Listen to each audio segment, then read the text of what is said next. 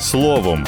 Про найважливіше на ранок 16 серпня 2021-го. Про події в Афганістані на тлі майже повного контролю території країни талібами. Про загибель мера Кривого Рогу, яку правоохоронці попередньо кваліфікували як вбивство. Про перспективи добудови українського корвета Володимир Великий та рівень так званої конструктивної дискусії між українськими урядами і парламентом. Головні новини та аналітика від слово і діло. Президент Афганістану Ашраф Гані в неділю, 15 серпня, подав у відставку після того, як таліби заявили про контроль над всією територією країни. Повідомило агентство Аль-Арабія. Бойовики ісламського руху Талібан оголосили про взяття під свій контроль всієї території Афганістану. Зазначають, що урядовці Афганістану і депутати парламенту втекли до Пакистану. При цьому президент країни Ашраф Гані залишався в Кабулі. Та згодом з'явилася інформація, що Гані покинув країну у супроводі керівника своєї адміністрації радника з нацбезпеки. Він виїхав в Таджикистан. В Афганістані у неділю, 15 серпня, бойовики радикального руху Талібан розпочали наступ на Кабул. Представник бойовиків заявив, що керівництво ісламістської організації наказало бойовикам утриматися від насильства у Кабулі, дозволити безпечний вихід усім, хто бажатиме залишити місто. Представники радикального ісламістського руху Талібан планують оголосити Афганістан ісламським еміратом. Повідомляє AP News. Офіційний представник талібів зазначив, що перехідного періоду, як раніше планувалося, в країні не буде. Таліби хочуть повністю контролювати владу.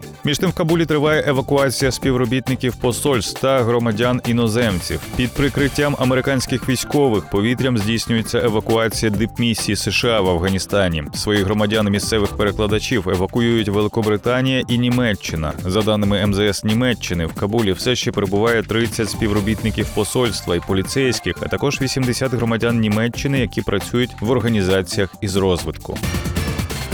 У селі Вільне під Кривим Рогом Дніпропетровської області знайшли мертвим мера Кривого Рогу Костянтина Павлова. Повідомлення до поліції надійшло 15 серпня близько 16.00. Тіло чоловіка із вогнепальним пораненням виявлено на веранді власного будинку. Повідомляє прес-служба поліції Дніпропетровської області. Є ознаки самогубства, але реєстрація в ЄРДР буде як вбивство. Стаття 115 кримінального кодексу, зазначив речник національної поліції Артем Шевченко. у коментарі BBC News Україна. Костянтин Павлов переміг на виборах мера Кривого Рогу в грудні 2020 року. Він був кандидатом від ОПЗЖ. У другому турі він переміг кандидата від партії Слуга народу. Президент України Володимир Зеленський сказав, що триматиме справу загибелі Павлова на своєму контролі.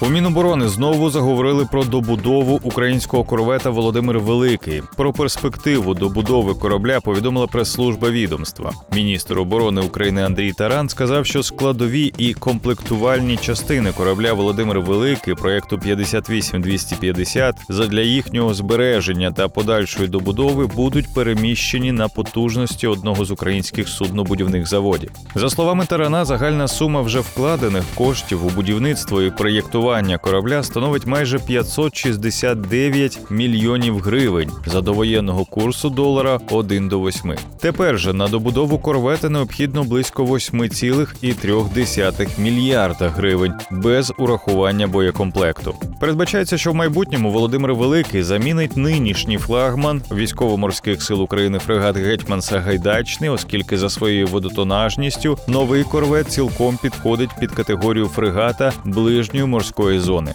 Нинішня готовність Володимира Великого становить 17%. Вже готові його елементи перебувають на території Чорноморського суднобудівного заводу, де він і був закладений в 2011 році. Але роботи давно не ведуться, тому що завод, що належав олігархові Вадиму Новинському, перебуває у стані банкрутства. В Міноборони відразу ж попередили, що завершення робіт над корветом безпосередньо пов'язане із реалізацією іншого масштабного проєкту будівництва турецьких корветів типу Ада. Ці кораблі будуватимуться українськими та турецькими підприємствами на паритетних засадах, що має допомогти вітчизняним фахівцям відновити втрачені навички з будівництва великих бойових кораблів. Щоправда, за прогнозами Міноборони, будівництво тільки одного турецького корабля триватиме від трьох до шести років, плюс ще кілька років на його освоєння. Легко підрахувати, що за таких умов Володимир Великий, на завершення якого потрібно ще 3-4 роки, з'явиться на флоті приблизно всередині 30-х років.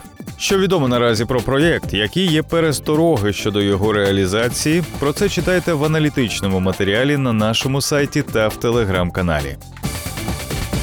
Конфлікт між законодавчою і виконавчою владою не завжди видно неозброєним оком. Невдоволення урядом у Верховній Раді може починатися не з публічного обговорення можливої відставки, а з банального затягування розгляду або ігнорування законопроєктів. У Кабміні це найчастіше дипломатично називають конструктивною дискусією.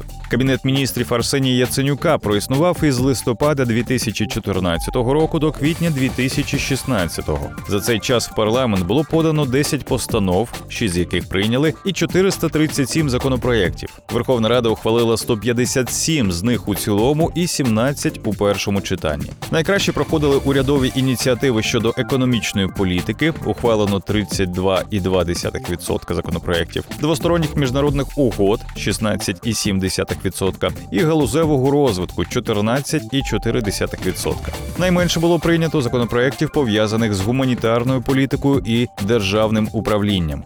Володимир Гройсман очолював уряд з квітня 2016 до серпня 2019 року. Його кабмін вніс на розгляд депутатів 17 постанов, 4 прийняли, і 634 законопроекти, 152 з яких ухвалили в цілому, і 37 в першому читанні.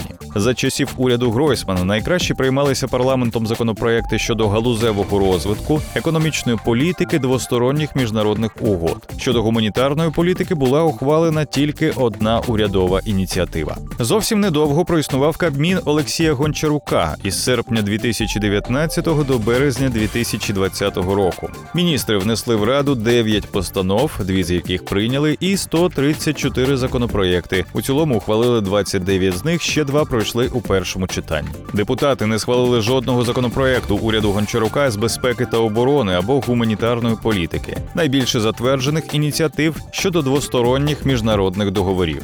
Кабмін Дениса Шмигеля з березня минулого року вніс в раду 36 постанов, 23 з них прийняли, і 330 законопроєктів. Рада ухвалила у цілому 65 законопроєктів, а у першому читанні 17. Наразі найкраще проходять ініціативи, які стосуються двосторонніх міжнародних угод і розвитку галузей. Про співпрацю Кабмінів і Верховної Ради України докладніше дізнавайтеся з нашого тематичного дослідження з інфографікою на сайті.